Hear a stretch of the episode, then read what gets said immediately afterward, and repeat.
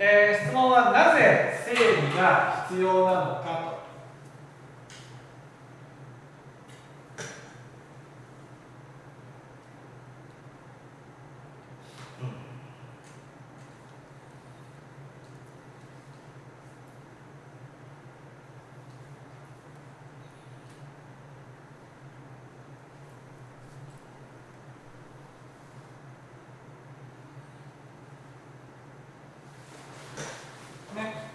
驚愕的に教えていただきたいと。こういうことですね。驚愕的に。あそうですね。的に、はい、じゃあ清盛さん教えていただきます。なぜなぜ整理が必要なのかと。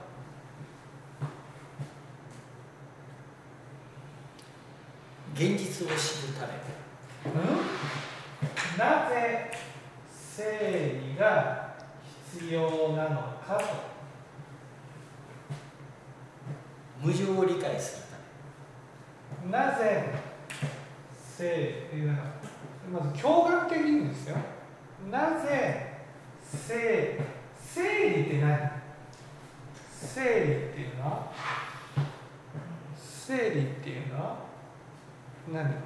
まず使うものと使わないものうん、まあ、分けますよね、うん、使うものだけにしていくと、うん、いうことうん、それと驚愕的な関係です。驚愕的な。使うものだけにしていくと、うん、自分というものが現実の自分が見えてくる、うん、今いいですか？隣の諸富さんを見て諸富さんを見てね。私が、ね、全知識が、ねえー、整理を進めている、ね、ということを考えた上で、ね、Q さんはね自分の頭の中で考えたことを答えてる、ね、でもやっぱり質問者の質問に答えなくちゃいけないわけ。だから諸富さんを見てね。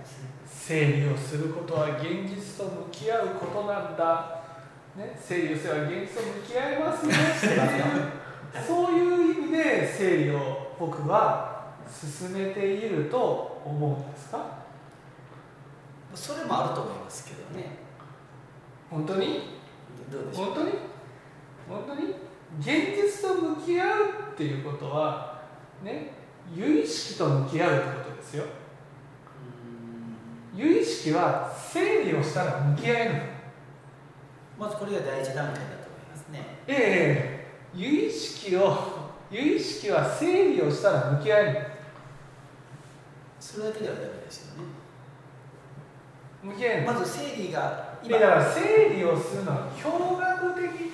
今ねこここさっき今ね言ったようにここはね驚愕の場として話をしましょうっていうふうにしました。ね驚愕の場として話をしましょう。と、ね、だから驚愕という意味で整理整理って何？整理っていうのは？先ほど言ったこととは違うんですか？整理。いいですか？だからこう違いますかよって。諸富さんを見て。あ今驚愕とおっしゃったんで。驚愕ですよ。驚愕を驚愕に照らし合わせて諸富さんを見て。何度も言う諸富さんを見て、ね。だからその例えばねじゃあ京平さんと個人的に話をしましょう。あ上田さん整理って話をしたからじゃあ整理ですよね。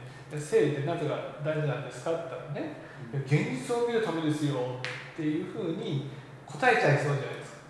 僕の現実知ってと言いたくなる。まあ今まで何回もこの話はあったと思うんですね。もう過去何十回と聞いてで諸富さんになぜ整理を進めたんですそこですよ。諸富さんになぜ整理を進めたんですなぜ？なぜ？直接聞いてないのでわからないんですけどもどういうふうに？それからそこを清盛さんが諸富さんを見てね見て。私はそういうふうに思ったんですけどね。実際まだ直接上から聞いてないんで。見て。心は聞いてないんですけども。この場で見てなぜ整理が必要なの？整理ね。いいですか？物を買うってことは？使う気持ちで言いますよね。え物を買うっていうことは？そこに？使う買うということはそれを使うために物を買うっていうことは？そこに？そこにと言います。そこに？物を買うっていうことはそこに？そこに時間が必要うんです、違う物を買うということはそこに？そこにちょっとわからないです。そこに？うん。がつく。あ買えば我がつく、我がつく。はい。ね。我がつくっていうことはどういうこ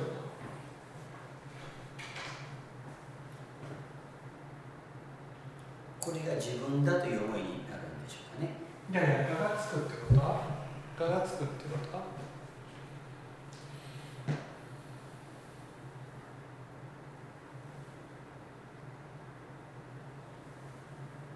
我がつくってことは物を買うっていうことはそこに我がつく。自分のものだとしました。自分のものにしました。自分のものにしました、ね、自分のものにした、ね、そうするとどうなる？そこからそこから。その次ですか？我がつくってことはどういうこと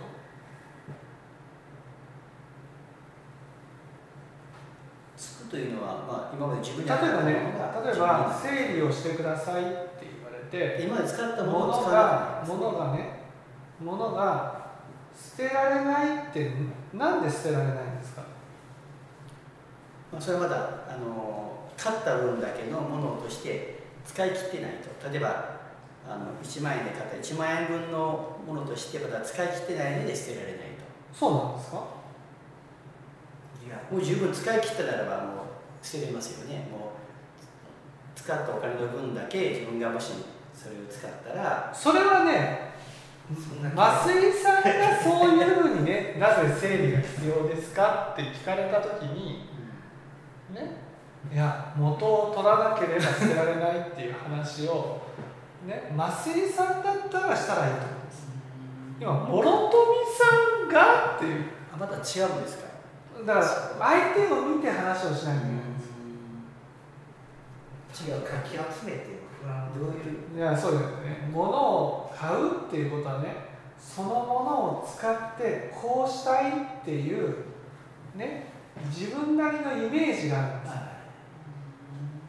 わかります？これがっていうのはね自分はこういうねものをも持ってこういう人生を生きていくんだっていうねイメージのことなんかある夢みたいなものがあるんですか？そうそうそう。自分の中でイメージしているものがあって、ね、そのイメージしているものに、ね、ものを叶えるためにものを手に入れてるわそういう行動をとっているとですか？そうそうそう。いろんなものをかき集めるのもある目的も夢を達成するためにいろんなものをかき集めている。とそうだから自分のイメージしている世界があるんですよ。それが今現実はなかったとしても。その夢というものに近づくためにものを買っていくわけです。ね、だからここで「が」っていうのはねその自分のイメージしている人生なんです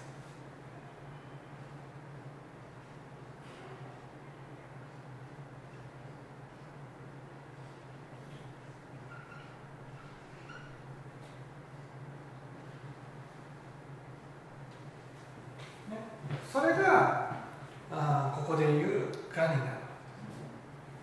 ね。そのイメージしている人生をね生きるために毎日いろんなものをかき集めているけども現実は、うん、現実はねその夢の通りになってないと。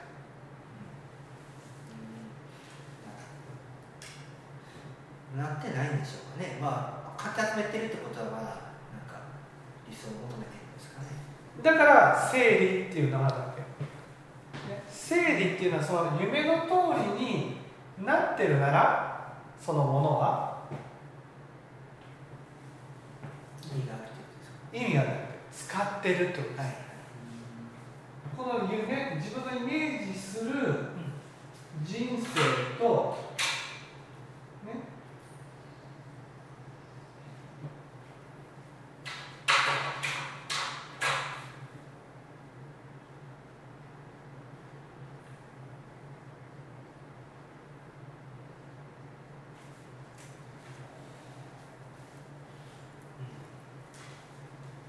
ね現実の人生がある、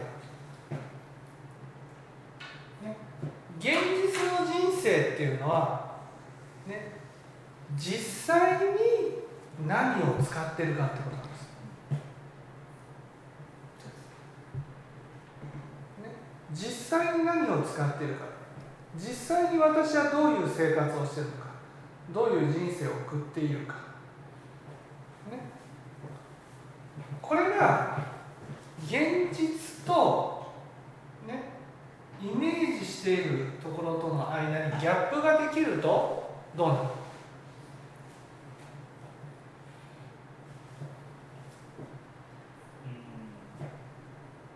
うん。なんとかイメージを使おうと焦る。うん。はい。ギャップができると使ってないものが増えてくるんです。うん。使ってないものが増えますね。そう。例えばまあよくあるのがね女性だったらよそ行き用の服をいっぱい買ってくるわけ。ね。で実際ねパーティーで着ていくためにはお出かけ用とかね。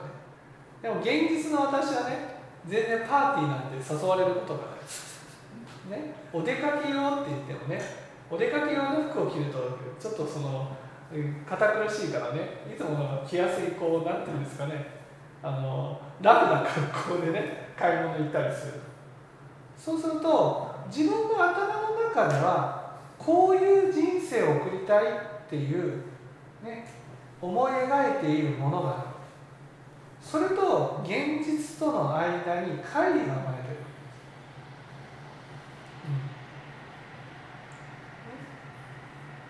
そうすると自分の頭の中では思い描いているような人生を送るはずだっていうふうに思ってるので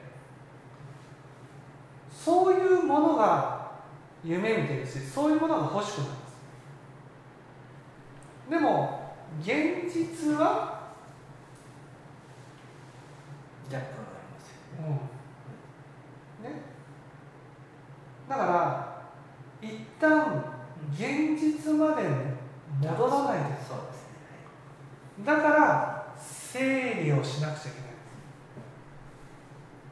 整理をすることによって自分のこのイメージしているものを捨てるんです。イメージしているそういうものは悪いことなんですか？イイメージしているものが悪いことですかって言ったらね例えばね小さい頃にウルトラマンになりたいっていう夢を持ってる男の子がいる。ああそうですね。ね、大人になって、ね、ウルトラマンになりたいと思っていることは、ね、悪いことですかって諸富さんに聞かれたらどうですか？は否定しないですけどね。でも一般の人は否定するかも。いや否定する否定したいんだけどそう。ウルトラマンになりたいって言ってね。いいね。こうやってこうやってこうやってあうんその決め技だけ決め技だけこうやって一生懸命やってた。の大丈夫？って感ねそれはウルトラマンになりたいっていう夢はね夢でいいけどでも現実の、ね、自分は絶対にウルトラマンになれないじゃないですか。そのいや分かりますよ。ただそれ現実をわ、まあ、分かってるかとは言いませんけど踏まえながらのイメージをしかやっぱり思わないですよね。とそんなとんでもないことで思わないじゃないですか。でそれがそれが思ってるそう思ってる。思ってるんですとなる思ってるんですはい、それ現実分かってないってことです思ってるところをもう一回現実に踏まえた現実を踏まえた上での夢に変えるようにあするために整理が必要なんですあ現実に戻らないとそのイメージが妄想っていうかとんでもないこと思ってることさえ気づかない。そうそうだから現実現実は全然もう乖離してるのにとにかくこの夢にならなくちゃならなくちゃならなくちゃならなくちゃならなくちゃならなくちゃっていうふうに生きてしまう例えば仏教を聞かれてはいジリータの世界とかね極楽というのも妄想ですジリータの世界極楽っていう世界ね。なんかがね。世界でそそれはその頭の中だけで思ってしまうなっちゃうんですあ現実にジリータをやっていこうじゃなくてあそうですね。ね、現実に事例やるとうーんこれがね。これが幸せだ。ジリータが幸せだっていうけど本当かなとかってね。ぐらいになるわ現実現実の世界のことなんですよ。私たちは。例えば私だったらねこんなに素晴らしい説法をする私だからねやっぱりこういうもうバンバン人が増えていってる。こういう夢を持っていたとするとねねなんで超のしてる人3人となんなんで3人？え？なんで3人？私のような人が話をしてるのになんで3人？思いますよね。いやいや思わないですけど僕は思わないです。僕は思わないです。現実を踏まえてるから。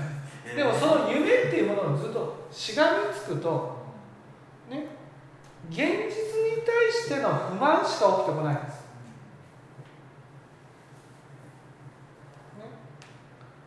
いやはい。この例えば僕だったらそのイメージイメージっていうのはね現実を踏まえた上でのイメージじゃないんですよ。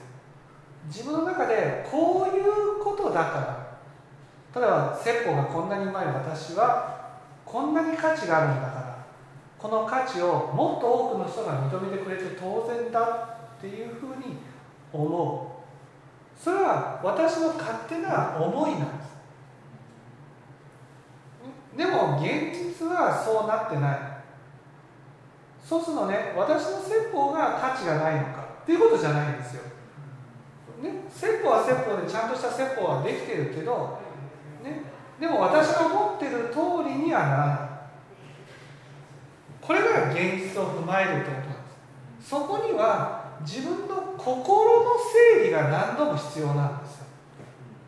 心の整理。自分の思い描いているものと現実が食い違った時にねね自分が悪いからとか人が悪いからとかっていうことじゃなくてああ現実はこうなんだっていうことを受け入れていく。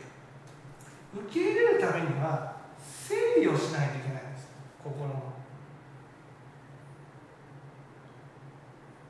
ね、その整理をするっていうことこれこの整理をするのが一番大事なんだそれを具体的に、ものを通して始めていくのが整理なんです。だからやりたいのはねものの整理じゃないんです。ものを片付けて、ね、全部きれいにしたらはいこれでいいってことじゃなくて自分の思い描いている、ね、ものこの整理なんです。じゃあ今例えば自分のイメージする人生にとらわれてうん。走り回ってますけどうん。おそらく現実の人生が見えてないからうん。そのそれだと現実人生を分からないと積み上がらないから、うん。まあ積みましょうって話だったと思うんですね。そうそうそうはい、で結局まああいつが見下したりうん。他の人ばっかり今まだ振り回されてると思うんですけど、うん。まあ、それを他のイメージを追い求めてる感じだったりするんですよ。うん。だからとにかくそう。だからイメイメージを思い浮かべていると、ね、例えば私だったらたくさん集まってるイメージが当たり前だと思うと今この現実みたいなものがねこれがおかしいってなるんです、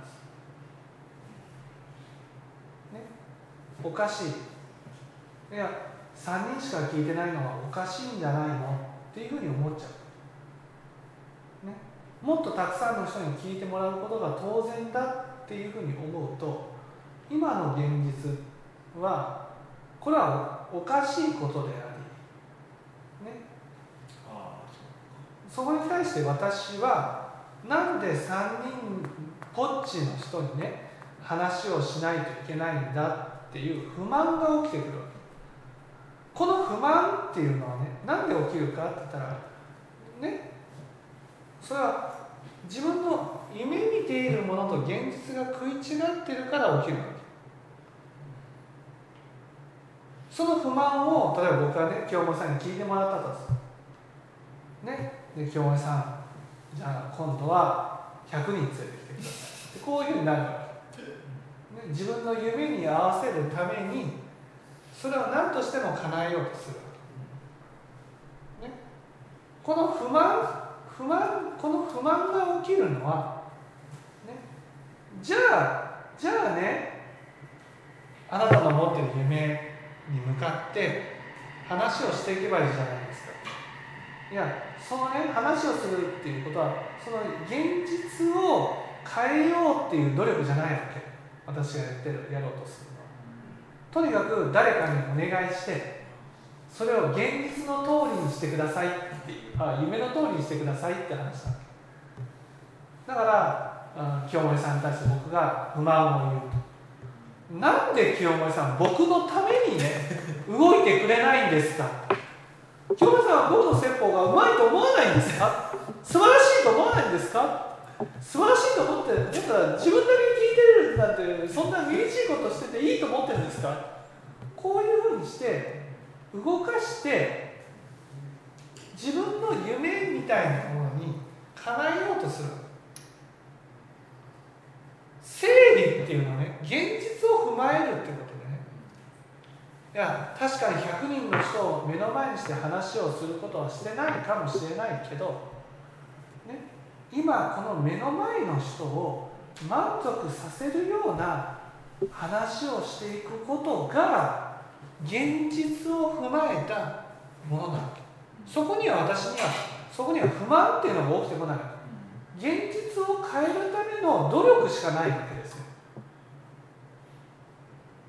でも現実と自分のイメージとの間にあまりのギャップがあるとその夢に向かって努力していこうって気持ちにならないんです。全部不満になっちゃうんです。なんでなんでなんでなんでなんでなんで？で仏教ってのはそれをしてじゃないの。仏教っていうのはその現実を踏まえた上で、自分がこうしたいっていう夢があったとしたらそこに向かって本当にわずかながらも努力していくわけです。ところが私たちは整理をしないとね物を増やせば全部使えるものだと思っている。でも実際整理をしてみるとね使えるものはごくわずかだっていうふうになるんですよ。例えば私が説法するなら、ね、たくさんの人に聞いてもらいたいと思ってる、ね、だけど今こうやって説法しようと思ったら一人の人にきちっと話をす。るだけで精一杯だなってなるわけ、それがその現実ってものなんです、物を買った時にはあれもこれもできるっていうところに立てるんですよ。買うだけだったら。でも実際使ってみて初めてね。あそうか服だったらちゃんと着れるものはこれだけしかないんだ。人だったらちゃんと付き合えるのはこれだけしかないんだ。その人とちゃんと付き合っていこうって思うようになるんです、ね、夢っていうのはねその付き合う時間が省略できちゃうんですよ。ね、説法だったらこの人に対して話をするってなったらねこれだけの時間が取られるっていうのがあるわけ。そういう100人だら100倍なんです。実際想像してでもしたらねね大変なことなんですだけど私の説法はすごいからっていうところに立てば100人いようが1000人いようが話が聞けるみたいなところに立っちゃってね。その一人一人に対してきっちり話をしていこうっていうのがなくなるわけです。だから自分の夢っていうのは、ね、描いてるものっていうのはその現実の世界をでもがいてないんです。現実で話をすればそんなにたくさんの人に話をすることはできないなっていうふうになる。現実を踏まえれば。だけど自分のイメージの中ではねねその現実のじゃない世界にいるわけ。夢頭の中では。それを整理をして見ることによってああそうなんだ。今これ使うと思って買ったけど使ってない。夢を捨てたくなければねいつか使うっていうところにねもその夢を持って置いておこうとする。でも現実には使えてない。それが今の私の現実なんだっていう今の私の現実の中でできることは何だろう。やれることは何だろう？そういうことを考えていかなくちゃいけないだけど整理をしないと、現実が見えなくなって夢だけで生きようとする。夢に現実を合わせようとする、ね、帽子をかぶろうとしたら帽子が小さいからね。じゃあノコギリで頭を削ろうかって言ってるのと一緒なのせっかく仏教を聞かせてないから現実の自分から聞かせてないで分かってるつもりになってくるわけですよ、はい、自分も知ってるし結局知恵者に出て夢叶えていったらって感じでそこでイメージを作ろうとしてるんですけど、はい、まあもちろん実際実行叶ってないかもしれないから不満がたまると思うんである自分であがいてると。でそんなに今あがいているけど苦しいと思ってるわけじゃないんですけど、まあ、僕は人生は苦難と言われるじゃあの別に、まあ、現実を知っているぞと、まあ、そこそこ頑張ってるぞと。こんな形でずるずる来てると思うんですけどね。やっぱり現実が分かってないんですね。そうそうそうそうそう。分かってないっていうのが分かってない気がするんだけど。これ現実って有意識ってことじゃなくて、はい、自分の実際の自分ってことです、等身大の自分っていうのが見えてないってことそうですね。だから聞こうとしてる、まあ、有識ですからね。白くしてはいますけど。そうまだまだ知れてないという。ことですかそうそうそう。そこが整理をしてみないと、どうしてもその自分の夢みたいなものにずっと引きずられてね現実をそれに合わせよう現実をそれに合わせようと、そういうふうにしちゃう。やっぱり不満があるとか何かあった時におかしいとか思うのはまだまだギャップがあって。不満があって不満があってそれを何とかっていうふうに思うってことはね、はい、もうすでにその夢の通りになっていることが当たり前になってるわけ、だからこの現実自体がおかしいから、理想にねしがつ清森さんそれをもっと私のためにやって ねこの夢の通りにさせてくださいよと。こういう夢を知ってくださいよと、こんなこと思ってるんですよ、かその察してないんですか？ら分かって聞こうとされないんですか？ら、うん、こんな感じじゃない。そうそう。なんで私の夢の通りにね協力してくれたんです現実を私に協力してよみたいな。ね、現実の私にじゃなくて夢になるために現実を夢にさせるために協力してくれる、でもねそうじゃないんですよ、そうじゃない。仏教では現実を踏まえた上で、うん。ね、変えていくのは自分なんです結局そこはもう自分が整理をして現実を見なかったらどこどこまで行っても何かあったら恨むでしょうしそう。いくらしいでしょうし相手が変わってくれててもどうしようもない話ですから。そう。っていう話ですよね。相手が変わってほしいっていうのは、はい、私の夢が叶うように変わってほしいっていうこと、はい、私の夢が叶うね叶うね叶叶えられるね叶えられるような現実じゃないわけ今すでだから一旦現実に引き戻してね自分例えばウルトラマンになりたいっていう夢を持ってたとしてもいやウルトラマンにはなれないからねウルトラマンの役をやりたいとかね。で現実に変えなくちゃいけない。まあ、ウルトラマンじゃないけどコンサルとして、うん、聞くや書いてね何したいのとこの夢があると応援しましょうって話で一緒に寄り添うわけですよ、うん、その人現実が分かってなかったら難しいなとか思うじゃないですか、はい、というのを自分に当てはめると。そうそうそう。書いてくるわけですけど。でそれでその、コンサルタントしましょう、はい、ちょっと、ね、例えば分かりやすければね私の、ね、財務管理をしてほしいと、はい、ね。えー、1か月にね、えー、僕のねえー会社をねなんとか回してほしいと。財務管理をいろいろお願いしたいと思いますとね。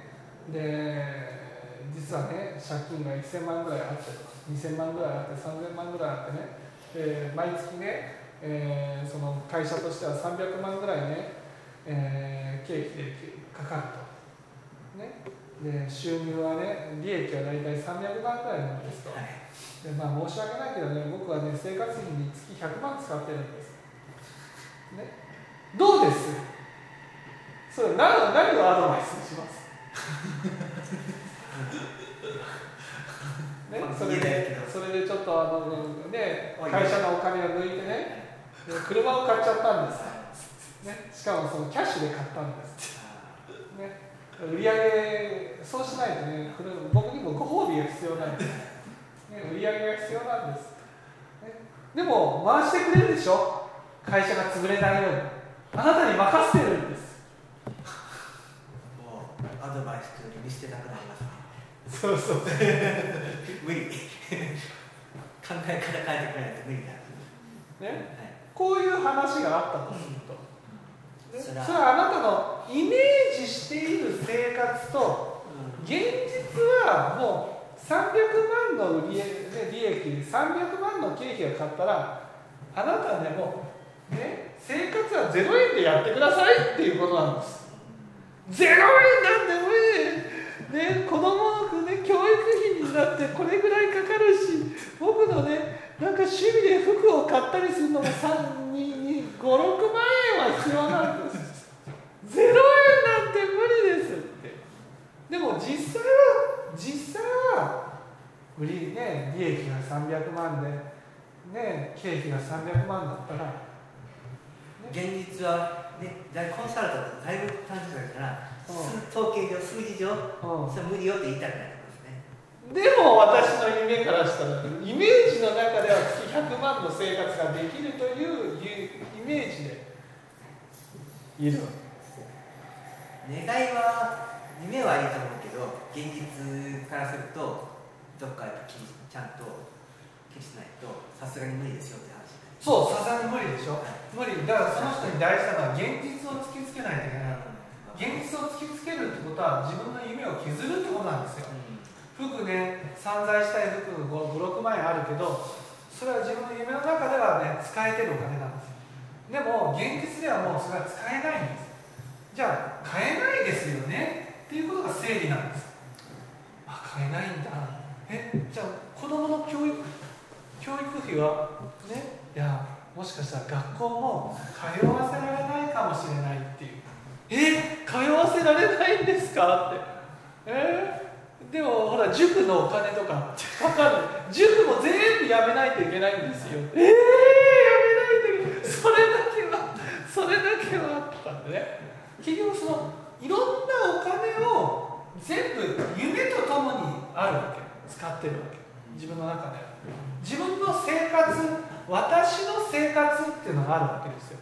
私はこういうこれぐらいの生活レベルの生活がしたいっていう、ね、でも現実はもうそれだけのお金がないとしたら現実に合わせて自分の思い描いてるものを削っていくしかないじゃないですか、ね、ところが多くの人は自分の夢を削りたくないから現実で借金をしまくって夢を続けさせようとする。でも借金って返さないといけないじゃないですか。その返さなければならないお金が出てくるとねそのまたもっと苦しくなるんだね。その夢を続けるために現実をどんどん悲惨に変えていくわけです。だから整理が必要。整理っていうのは現実をに引き戻すわけです。300万の利益で300万の経費がかかってるとしたら、ね、じゃあもうもうあなたは、ね、生活費を0円ぐらいでやっていくか、ね、かかってる金を少しでも減らしてその分だけの収入でやっていかなくちゃい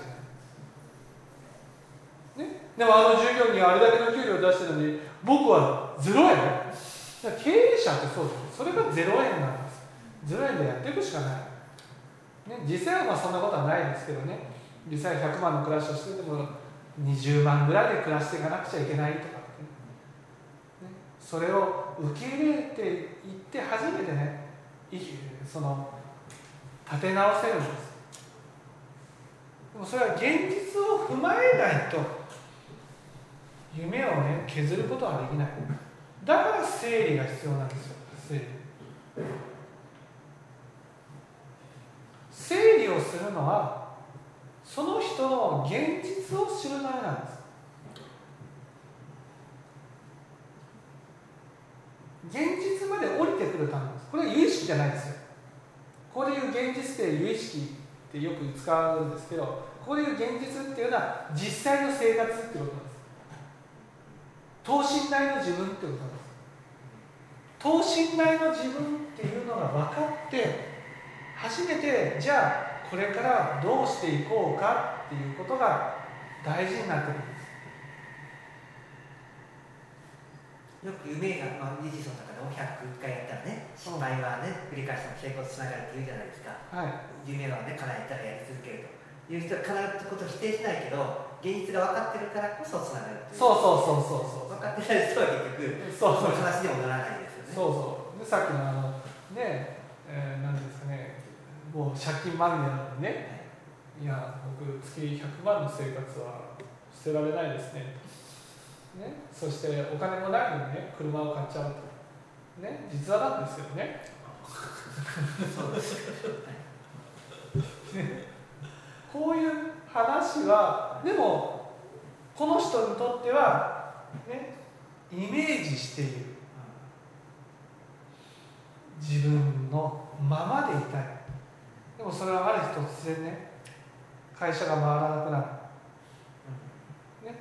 ということで終わりを告げるわけです。それがある日突然来るわけですよ。できない。全てができなくなる、ね、もう夜逃げするしかない。みたいな感じになっちゃうわけです。お金ありったけ持って。会社を全あるお金を全部持って逃げていくと。そしたらね子供を学校に通わせることもできない。その経験からすると止めれない。聞いても止めれない。多分整理が必要なんです。そうそうだからその人のだから夢っていうのはその人のイメージしているものなんですよ、うん、それが現実はそんなお金がなくてもイメージしているものを続けてしまうんです、そのイメージしているものを続けるために現実がどんどんボロボロになっていることにも気づかないわけ。ものを生かしたいとかなんとかね人脈とか情報とか増えて得てなんとかないかとね思うわけですよ。でどんどんものが増えていく情報が増えていくとわけわからなくなると、うん、いうそのまま多分現実が、ね、なくなるとは思うんですけどそれでも多分やってるわけですよね。そうそうそうでもまあそれはひょっとしたらいい情報いい出会いかもしれないと思うんですけど人によってはってことですよね。現実を自分がそう。見えてる人は見えてる人にとってはいいものなんです、はい、ね、現実を見えてるっていうのはね、えー、今適当です今の今の適当ですよ、その利益が300万で、えー、経費が300万っていうねこれは適当な数字ですけどそういう人にとってはね。それを踏まえた上でじゃあその今コロナコロナコロナ禍でね売り上げも下がってるからその自分の生活を維持する分だけのお金を借りてとかっていうね。もうそれが削って削って削って削って削って削って削って削ってもうなんとか20万で暮らしていけたらいいなとかねそういうふうにして月20万年240万のお金を借りて私の生活を維持してその間に会社の売り上げを上げて、ね、っていうふうにやっていけばそれは現実を踏まえた上での夢になる。わけです、ね、その上で何も買わないってことにもいかないから、ね、今まではブランドの服を買ってきたけどねえー、キングファミリーのね中古の袋をあこの福音がっていうそういうそれって自分から今の自分から見たら惨めだって思うかもしれないけどそれが惨めかどうかっていうのは自分の夢ねイメージで決まるわけです、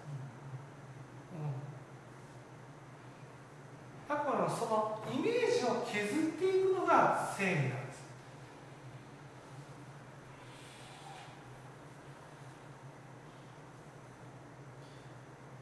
現実の人生が自分が見えてるのか正義足りないのかって自分で判断できないんですけど、まあ、見えてないな正義が足りないなっていうことで今動いてますので、はい。まあ、そうやっていかないと自分の側を夢夢を得ることがいいのか悪いのかちょっと見えないんですけれどもまあなんか成果を上げようとすると少なくとも自分が見えてないと始まらないし。はい。そのために整理が必要。はい。分かっていただけたでしょうはい。もしは物をなくすということ減らすということでいいですね。はい。